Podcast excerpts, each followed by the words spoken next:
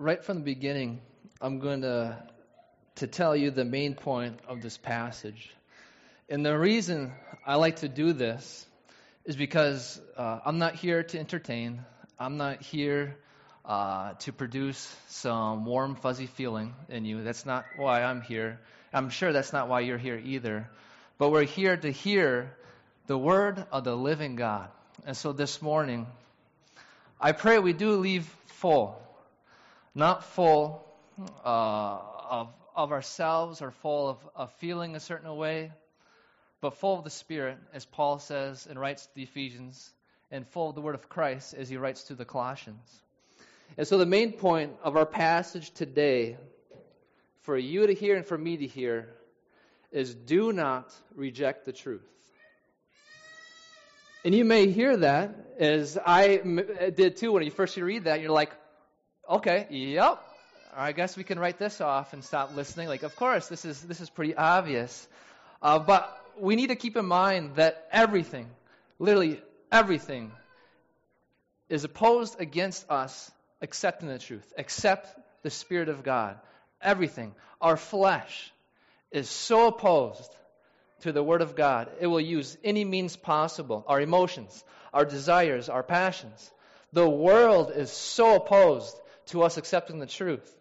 It will use any means possible influence, advertisement, government, education, shame, guilt, legal action. And then Satan is so opposed to us accepting the truth, and he will use any means possible doubts, questioning, discouragement, false teaching. It's like we're working swimming upriver. If we are not actively working to accept the truth and going up river, and we just stop, it'll start pulling us away. We'll start going down. And I propose to you that one of the reasons that we are so tempted to reject the truth is because we're ashamed of it. We are ashamed of the truth and what it says, and so we simply ignore it and live as if it has not been said that way. And it's the culture that shames us, that we're foolish to believe that God spoke and the world became. Foolish to believe that Jesus Christ is the only way of salvation, that He is exclusive. So the world calls us foolish, haters, bigots, homophobes, sexists, etc., etc., on and on it goes. And there's great temptation to be ashamed of the truth because the world is totally against us and to shaming us. And I really believe this is a major obstacle for all of us, trying to avoid being shamed by the culture, and so we just kind of bypass. And this is no small deal. Jesus says this in Luke 9, and we're very close to coming to that and as we work through Luke. Jesus says this The Son of God says, For whoever is ashamed of me and my words, of him the Son of Man be, will be ashamed when he comes in his glory and the glory of the Father and the holy angels. And so we need to hear that. The living God, the Son of Man, literally says, If you're ashamed of me and my words, I will be ashamed of you when I return. And so we come to our passage here in Luke 7. And that's the call we hear is do not reject the truth. So if you have not opened your Bibles, please open up to Luke 7. And, and as uh, Bob kind of recounted there, this is coming right after John the Baptist expresses doubt and sends two messengers to Jesus. And Jesus points them to the Word of God to resolve their doubts. And then, if you remember, at the end of that, I believe in verse 23, Jesus says, And blessed is the one who is not offended by me. And from this, in the following passage that Bob read for us, is the main idea do not reject the truth. And do not look for an excuse to reject the truth because you will find one. Do not look for an excuse to reject the truth because you will find one. So, verse 24 When John's messengers had gone, Jesus began to speak to the crowds concerning John. What did he go out to the wilderness to see? A reed shaken by the wind? What then did you go out to see? A man dressed in soft clothing? Behold, those who are dressed in splendid clothing and live in luxury are in king's courts. What then did you go out to see? A prophet? Yes. I tell you, and more than a prophet. So John's messengers leave, right? And then Jesus, uh, presumably the crowd's still there listening to this exchange between Jesus and the messengers. He turns to the crowd and begins to speak of John the Baptist. And he uses a question to lead into this. What did you go out into the wilderness to see? Obviously, he's referring to John the Baptist. That's what the topic is right at hand. And John was the one that was in the wilderness. And in this way, Jesus, as we see in this passage, from this question, he's able to do two things. One, he extols John the Baptist and the role that he has played. And two, he's able to address issues in the crowd and the people who are listening. He's able to address issues. And so he goes on and he answers. He, he, he proposes an answer with another question when he says, A reed shaken by the wind. And what we can't see in the English is that the grammar of that, it's, it's assumed no. It's assumed a negative answer. Like, no, you did not go out to see uh, a reed shaken by the wind. And that, that, that picture of a reed shaken by the wind may be familiar to you. If you recall James, James refers to one with doubts like one that's uh, tossed, like a wave tossed to and fro by the wind. You may recall that. Or uh, in Ephesians 4, when the Paul is writing about the purpose of the church, like the building up the church, he says this in Ephesians 4. You'll see the, the same kind of picture. For building up the body of Christ until we all attain to the unity of the faith and of the knowledge of the Son of God, to mature manhood, to the measure of the stature of the fullness of Christ, so that, so the purpose here, so we may no longer be children, tossed to and fro by the waves and carried about by every wind of doctrine, by human cunning, by craftiness and deceitful schemes. And so this picture is common. This reed shaken in the wind, the wave shaken by the wind, or the to and fro, as Paul says here. So what is, what is Jesus saying here? Did you go out into the wilderness to see a reed shaken by the wind? Did you go out to see a man without a backbone? Did you go out to see a man who just simply follows the trend of our age? Did you go out to see a man who's accepted by all? Did you go out to see a man who's unstable and simply follows popular opinion? Is that who you went out to see? And the assumed answer is no. He, that, in his question, it, the assumed answer is no. That's not what you went out to, de- went out to, be, to see. John the Baptist was no man pleasing flatterer. That was not John the Baptist, not even close. So then Jesus proposes another answer with a question, again assumed to be a no within the grammar. He says, Well, did you go out to see a man dressed in soft clothing? Is that what you went out to the wilderness to see? Again, the answer is, is no. Clearly, we, we see, I believe in Matthew, John is described as having camel hair clothing, a leather belt, kind of rough. I'm not, I haven't been around many camels, but I assume their hair is kind of familiar to horses like their mane is very coarse. Can you imagine having that on your skin all the time? And so, no, it was not soft clothing at all. But what Jesus is doing here, he's, he's using that physical picture, but with, all, with the implied analogy as well. The word there for soft in the New Testament is also used to refer to an effeminate man. We see this in 1 Corinthians when Paul uses this. A castrated man who simply bends over to any kind of opposition just like the reed that's, that's easily bent over by the wind. And so Jesus, he uses this picture and he goes on with the, the those with splendid clothing are like those in the king's courts, right? He says this. He uses that picture of both the physical reality and then the, the analogy. One, yeah, those who have good clothes, they're in the palace. But he also plays on the analogy that those who are soft, those that are simply without a backbone and just bend to whatever people want, they're in the king's palace because they'll just tell the king and the royal people what they want to hear, and they're there. So he's using that picture. And so, is this the man you went out to see? Jesus says to John the ba- uh, to, to, about John the Baptist to the people. A man without a backbone, a reed shaken, one with a soft clothing, or an effeminate man, what the word is also used in 1 Corinthians. No, Jesus says, no, you went out to see a prophet. You went out to see a prophet who spoke the word of God, and that's exactly what John the Baptist was.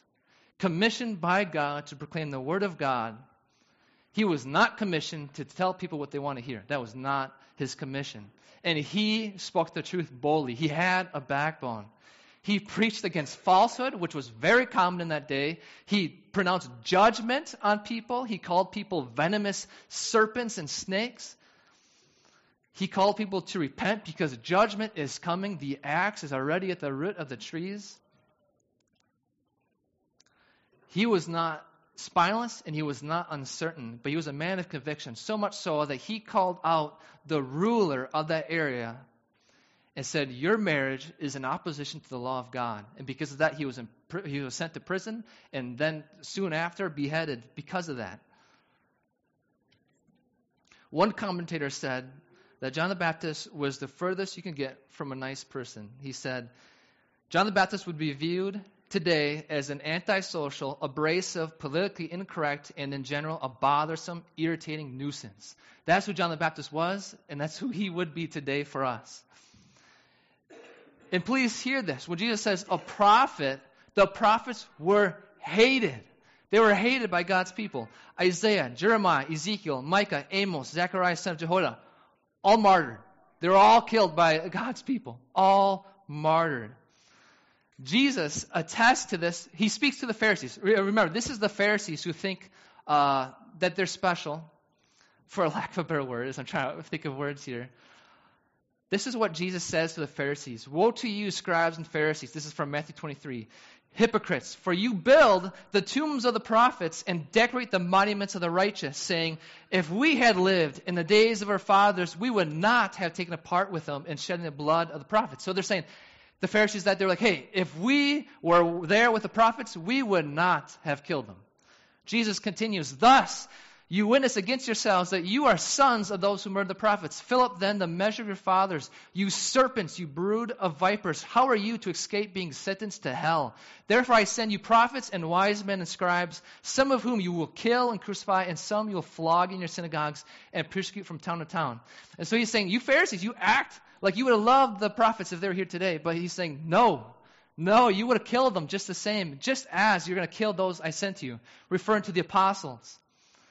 And the apostles, just like the prophets, they were all killed except for John, who was sent to an island to die there. Just like Christians throughout history who proclaimed the truth, were all hated. Tertullian, Ambrose, Athanasius, Augustine of Hippo, Martin Luther, John Calvin, Philip Melanchthon, these guys did amazing things in church history. They defended the triune nature of God. They defended the deity of Christ. And largely because of some of these men, today we're not Roman Catholics, but we are Bible believing Christians. But they were hated in their day. They were banished, many of them chased from country to country. Athanasius, if I can focus on him for one second, Athanasius, he opposed the heresy of Arianism, and that may not seem much to you, but denying the deity of Christ that Jesus was just uh, was a godlike creature, but he was not God. You can say that Arianism is the root of modern day Jehovah Witnesses, the idea that they deny the deity of Christ. Well, Athanasius, he defended the deity of Christ in a time where it seemed like the whole world was against him. Uh, Jerome, he said this at that time. He said, The whole world groaned and was amazed to find itself Arian, meaning that everyone was, was against the deity of Christ at that time. But Athanasius, he stood there he, against the heretics of the church, against the Roman authority. Athanasius against the world. Or as it's called, Athanasius contra mundum. Athanasius against the world. It was that big of a deal, but yet he stood for the truth. So the prophets were hated, and people who speak the truth are hated. And I'm afraid that if they were alive today, we too would be in the crowd calling for their banishment, calling for their execution, because we'd be crying at their offensiveness and their unloving declaration of truth.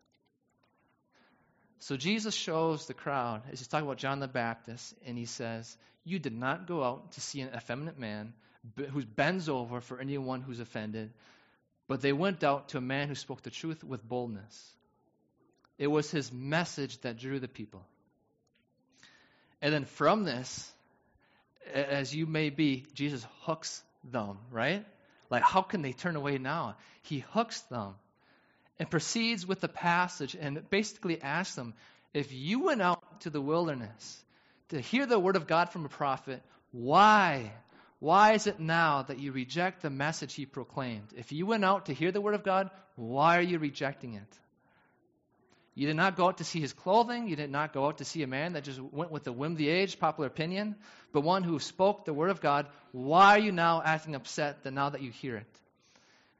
So Jesus addresses their rejection as he extols John the Baptist. So he says, uh, Where'd you go to see a prophet? Yes. And more than that, because as we've seen so far, he was the front runner, the preparer for the Lord. And that's exactly what he uh, quotes in, in 27. This is he of whom it is written, Behold, I send my messenger before your face, who will prepare your way before you. Quoting Malachi 3.1, we've seen this many times already, or at least I referenced it many times as we've gone through Luke, that this one that Malachi prophesies about is John the Baptist, the one coming before Jesus the Messiah. So John was not like any prophet. He was a prophet, but he was more than that because he literally came right before the Messiah. He was able to point as all the prophets were saying, There's one coming. He's coming. John the Baptist was able to say, Here he is, and there he is. Here is the Lamb of God, as we read in John. So then, with that in mind, Jesus adds, verse 28. I tell you, among those born of woman, none is greater than John. Yet the one who is least in the kingdom of God is greater than he.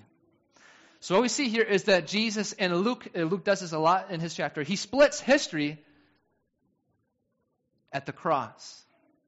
It's before the cross and after the cross. Kind of like we do, BC AD. We practically do that. We literally do that. And that's what Jesus does. Those uh, born of woman is greater than John. Uh, none born of the woman is greater than John. He's referring to those before uh, the cross. John comes right before Christ. Right before Christ decisively inaugurates his kingdom on the cross, raised from the dead, and then ascended. He comes right before that. If you remember, John is beheaded before Jesus is crucified. So John is right before that. He's greater than all, uh, all those born of women before. He's greater. But he is least of those in the kingdom of God. He's in it, but he's the least. And what is, what is Jesus saying here? On earth, John was not able to experience the full benefits of what Jesus offers. He was not able. He was, he was beheaded right before the crucifixion, uh, Jesus' resurrection, and his ascension, and then the Spirit at Pentecost coming. Which means, like, John was not able to be indwelt by the Spirit permanently. We see that uh, the Spirit in the Old Testament comes and descends on, on certain people through the Old Testament, but in the New Testament, when you are saved, the Holy Spirit indwells permanently in you.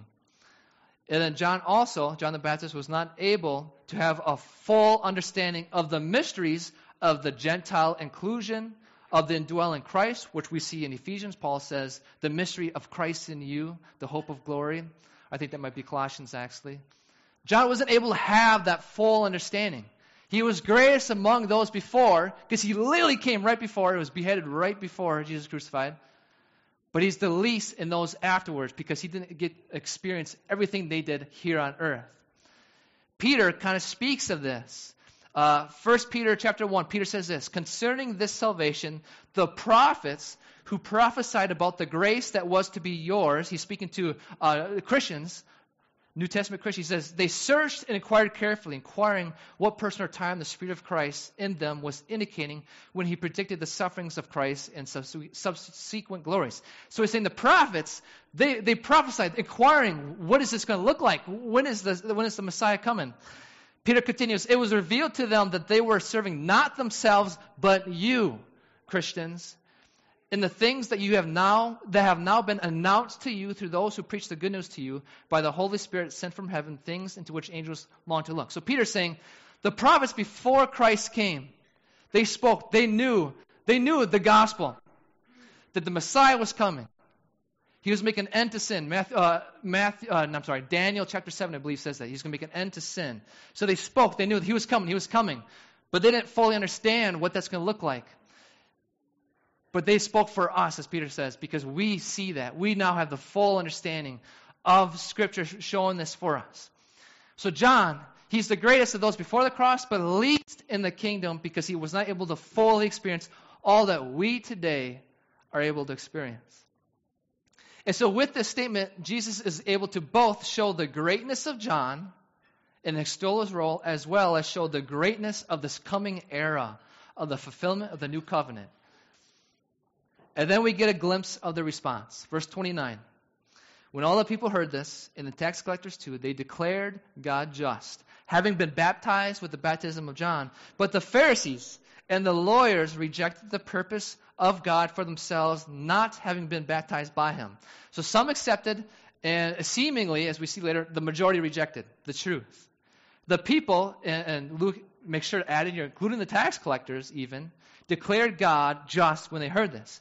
Literally, it means they justified God. They counted him right. They recognized that God's call for repentance was right. And they expressed that as they, they had John's baptism, which was a baptism of repentance. That's what it was all about. They, they recognized and they received the truth. In contrast, you've got the Pharisees and the lawyers who rejected the purpose of God for themselves. Or, in other words, as it's translated, they rejected the counsel of God, they rejected the Word of God, the truth of God. They rejected the need for repentance by rejecting John's baptism.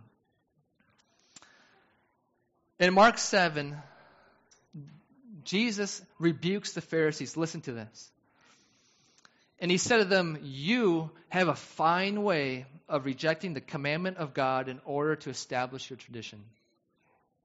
Then he gives an example. For Moses said, Honor your father and your mother, and whoever reviles father or mother must surely die. But you say, If a man tells his father or his mother, Whatever you have gained from me is Corban, that is given to God, then you are no longer permitted to do anything for his father or mother. Thus making, from the example, what that does, thus making void the word of God by your tradition that you've handed down, and many such things you do. And please don't be mistaken. Jesus rebukes the Pharisees for rejecting the word of God for what they thought was right, their tradition.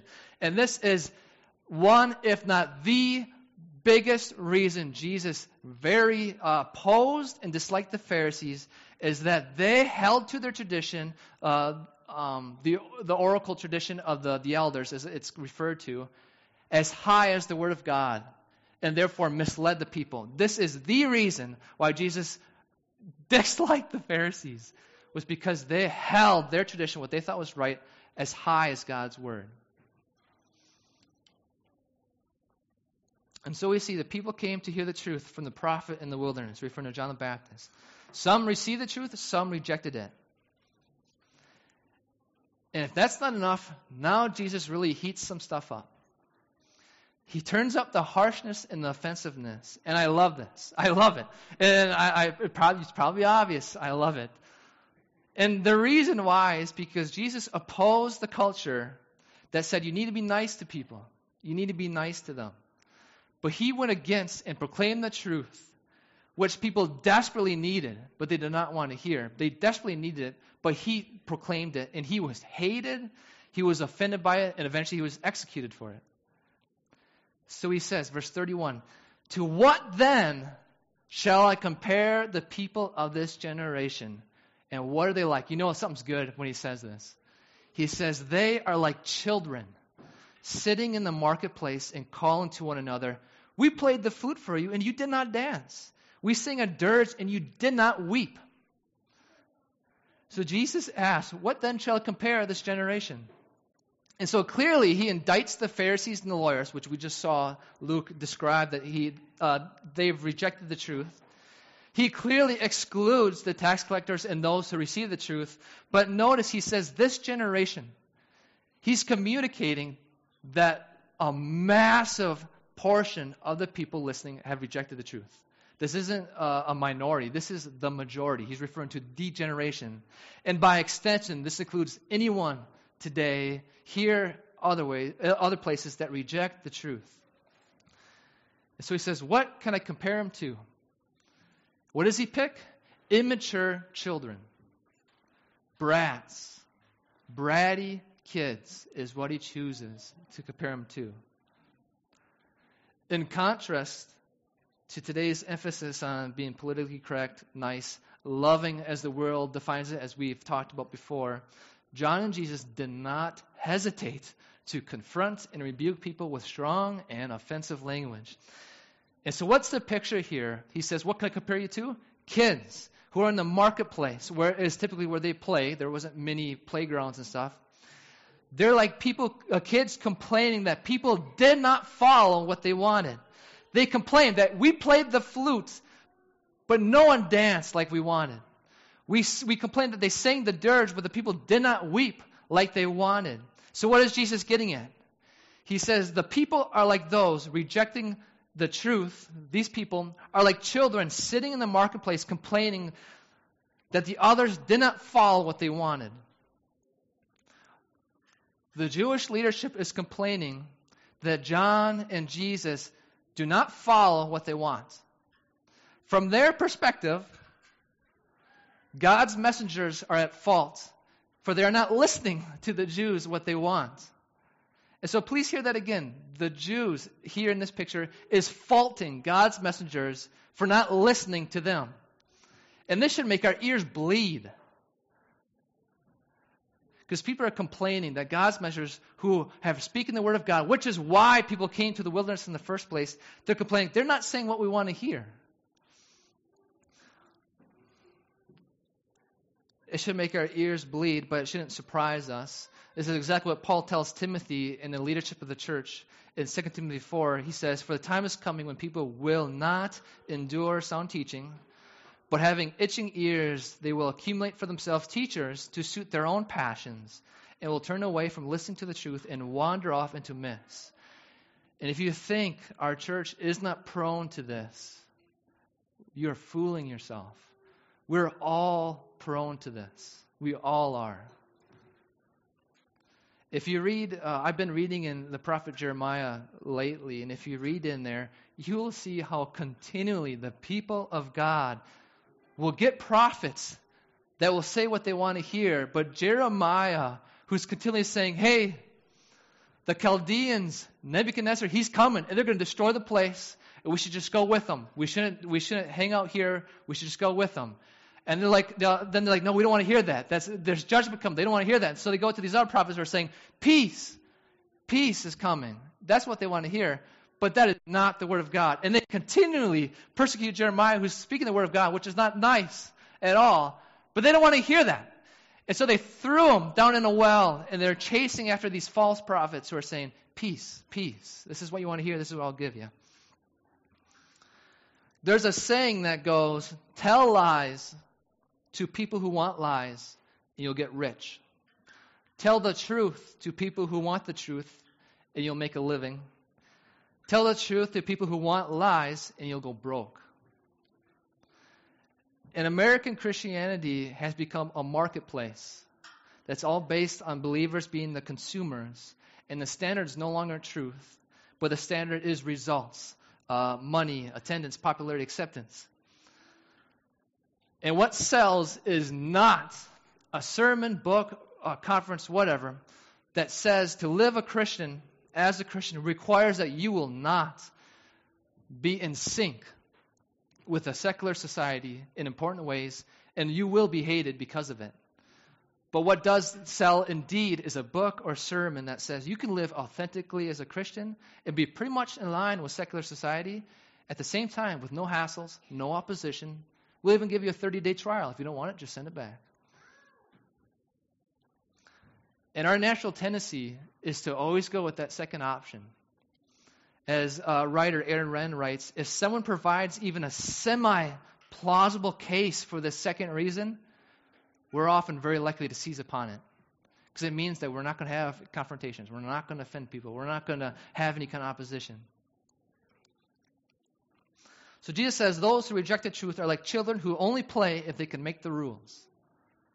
It is their desire to dictate the truth, the truth and not listen to God's messengers. And then Jesus ends by applying this message to John and himself. Verse 33 For John the Baptist has come eating no bread and drinking no wine, and you say he has a demon. The Son of Man has come eating and drinking, and you say, Look at him, a glutton and a drunkard, a friend of tax collectors and sinners.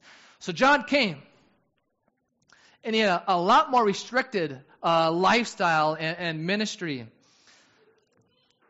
And his style was too radical for some people, and they were uncomfortable with it. But this, this style became a way for them to rationalize rejection of his message by claiming that he's unbalanced, that he has a demon. And so the motive for labeling John this way was just so that they don't have to wrestle with the truth. They attacked John's purpose, or I'm sorry, they attacked John's person in order to justify rejecting his message of truth. And is that not what we see everywhere in our culture? Everywhere. You watch a, a, political debate, that's all it is, is attack another person's character. You don't ever get to any kind of reasonable argument with the policy or anything. It's always, this person's horrible. That's very helpful. Thank you. And so it's exactly what we see here, is that people rejected John, like, hey, this guy's nuts, he's wearing camel hair. Or this guy, he, he doesn't even eat anything good. Therefore, we're able to reject, we have an excusable rejection of his message, his truth. And then Jesus comes. And he does the exact opposite. He comes to proclaim the truth, eating, drinking, so much that they can call him or uh, uh, falsely accuse him of being a drunkard, uh, a, a glutton. And so, the what they wanted from John, Jesus did, and they still found a reason to reject the truth. They still found it. As I said in the beginning, if you're looking for an excuse to reject the truth, you will find it every single time. So we've got men of God, John the Baptist, and literally the Son of Man, the Son of God, the greatest prophet, and God Himself. They came in different ways, different styles, but yet they rejected the truth because they were never interested in the truth. But they're only looking for excuses to reject the truth, to get around the lordship of Christ, to get around the truth that God's word is your authority. Charles Spurgeon, he said this he said, There are multitudes of men who always quarrel with any kind of ministry that God may send them.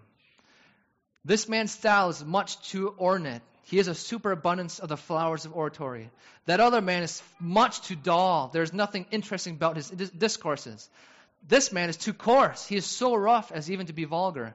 That other man is too refined and uses languages which, which shoots over people's heads. It is easy to find guilt and fault when you want to do so. Any stick will beat a dog, and any kind of excuse will do to allow your conscience to escape from the message of an earnest ministry. So if you're looking for an excuse to be offended, you'll find it. If you're looking for an excuse to reject truth, you will find it in its messenger, which is exactly what we see here with Jesus and John. For some, regardless of the style of God's messenger, God's way will not do and they'll point to the messenger as the justification for the rejection of truth. So, with Jesus and John, we see that their form of ministry did not make a difference. As uh, one commentator, Darrell Bock, says, they, being the Pharisees, they sang whichever tune they could to defend their rejection. They would always say that the messenger did not play by the rules. So do not be like this generation that Jesus says. You cannot excuse your rejection of truth by saying that you, that you were offended by the style of the messenger. You cannot explain to God that you rejected his truth because the messenger did not meet your expectations. And when Jesus comes back, you cannot explain away your living ashamed of the word of Christ by blaming it on the messengers. And then Jesus ends with this. Verse 35 Yet wisdom is justified by all her children. Kind of a last punch, but also some hope. We see, it, we see this contrast, right? The people who reject the truth, they're like bratty children in the marketplace. But those who receive the truth are like wisdom's children. So he sets that contrast up. Wisdom being the counsel and the truth of God's uh, God's word, in the end, wisdom will be justified. The truth will be justified. Uh, uh, another quote by Spurgeon. He said, There shall come a day, there shall come a day when it shall be seen that after all, God knew best what style of preacher to send. He had work for each man to do, and he adapted the man for the work he had entrusted to his charge. But there's also hope in this statement. Despite the rejection of the truth, The gospel will continue to save, the gospel will continue to edify. The preacher style is not the determining factor. It is the gospel that is the power of God unto salvation, Romans 1.16. It is the word of God that the Spirit uses to sanctify people. John 17, 17, and all over Scripture is what we read. We looked at that. Uh, Luke chapter 3, the power and the prayer of God's word. I listed tons of verses on this.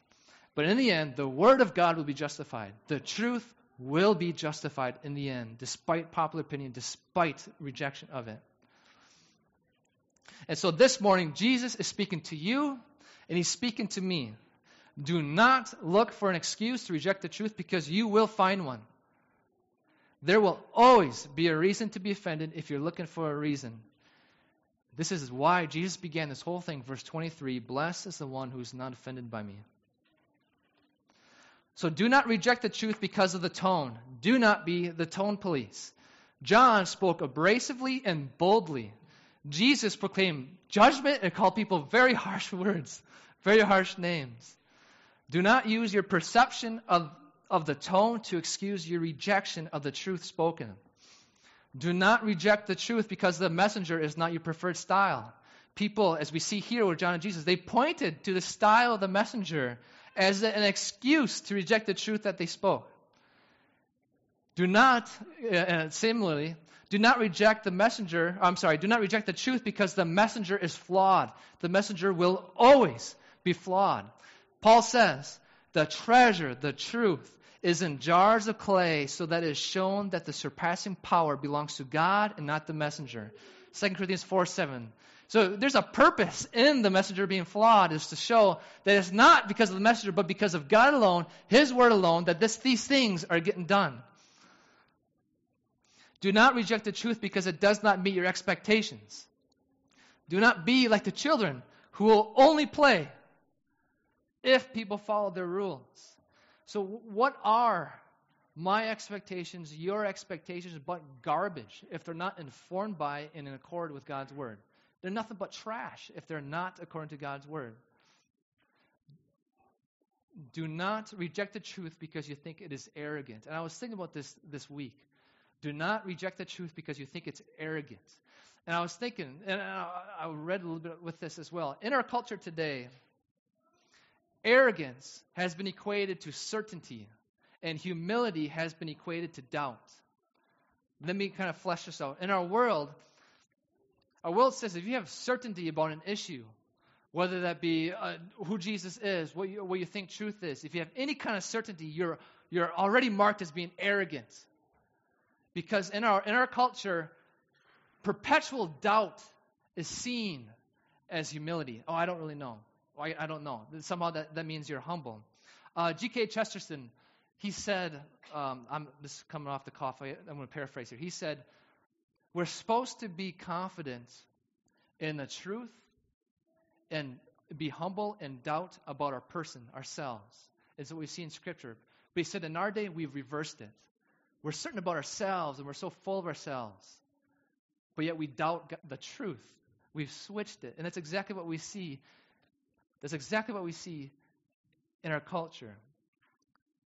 Do not reject the truth by saying that the messenger is arrogant because he's certain. And if you recall, this goes against everything in Luke. Because Luke says right in the beginning that his purpose is so that Theophilus will have certainty in what he's teaching and what he's learned. It goes against everything that Luke is trying to get at. It goes, it's just another excuse to jump over the obstacle of absolute truth. Because one, one who, who's labeled as humble and doubt, uh, and therefore doubting, then they're not able to claim you ought to do this or you, you ought not to do this. Because it can only be responded, well, you can't really be certain, right? You can't really be sure. I guess either, either one of us can do it. So do not reject truth because it's seen as arrogant. Do not reject truth because you think you know what is better for people. Let me say again. Do not reject truth because you think you know what is better for people. And this may seem ridiculous. Like, okay, what does that even mean? It is recorded, as I was going through Jeremiah, in, in the Word of God, as Jeremiah spoke the Word of God, the false prophets, the officials, they went to the king and they said this Let this man, being Jeremiah, let him be put to death, for he is weakening the hands of the soldiers because he's saying, the Chaldeans are coming. The Babylonians are coming. We, we are going to get slaughtered. We need to just surrender, basically. We need to go into exile because that's God's judgment. That's what Jeremiah is saying. So these people are saying to, to the king, he's weakening the hands of the soldiers who are left in the city and the hands of all the people by speaking such words to them. For this man, speaking to, about Jeremiah, is not seeking the welfare of this people, but their harm. Do you hear that? They thought that they knew what was better for people than what God said was better for the people. May we never be in that position. May we never. So do not reject truth because you think you know what is better for people. Do not look for an excuse because you will find one to reject the truth. Rather, we are called to submit to the truth, to overcome the offenses as we looked at last week. They'll come because our sinful nature naturally wants to push against anything, any kind of exposure of our sin or truth. We want to push against it, but overcome these offenses. Do not be offended by me, Jesus says. Blessed is he who is offended or is not offended. So do not be like those who cannot endure sound teaching, but rather find people who will just tell them what they want to hear. Do not be like the Israelites who did not listen to the truth that was really harsh and really tough that was spoken by Jeremiah, but rather listen to false teachers who simply said what they want to hear peace, peace, peace. When actuality, within, I think, five years, they were just destroyed Jerusalem was absolutely destroyed. Do not reject truth, for in truth there is forgiveness, there is mercy, there is grace, and there is genuine love in truth, in the truth of God. There's only two options accept it or reject it. May we not be ashamed of God's word so that when Jesus returns, and he will, that he will not be ashamed of us when he comes. Pray with me. Father, Lord, um, God, you are God, we are not. You're the Lord of our lives, we are not. Lord, may we receive your truth. Give us grace, God, to overcome our our our old sin nature still there, pushing against the truth. Lord, may we get, may we just uh, receive your truth. Lord, may you work in us. God, we are, we are beggars of grace. this morning we beg for your grace. Amen.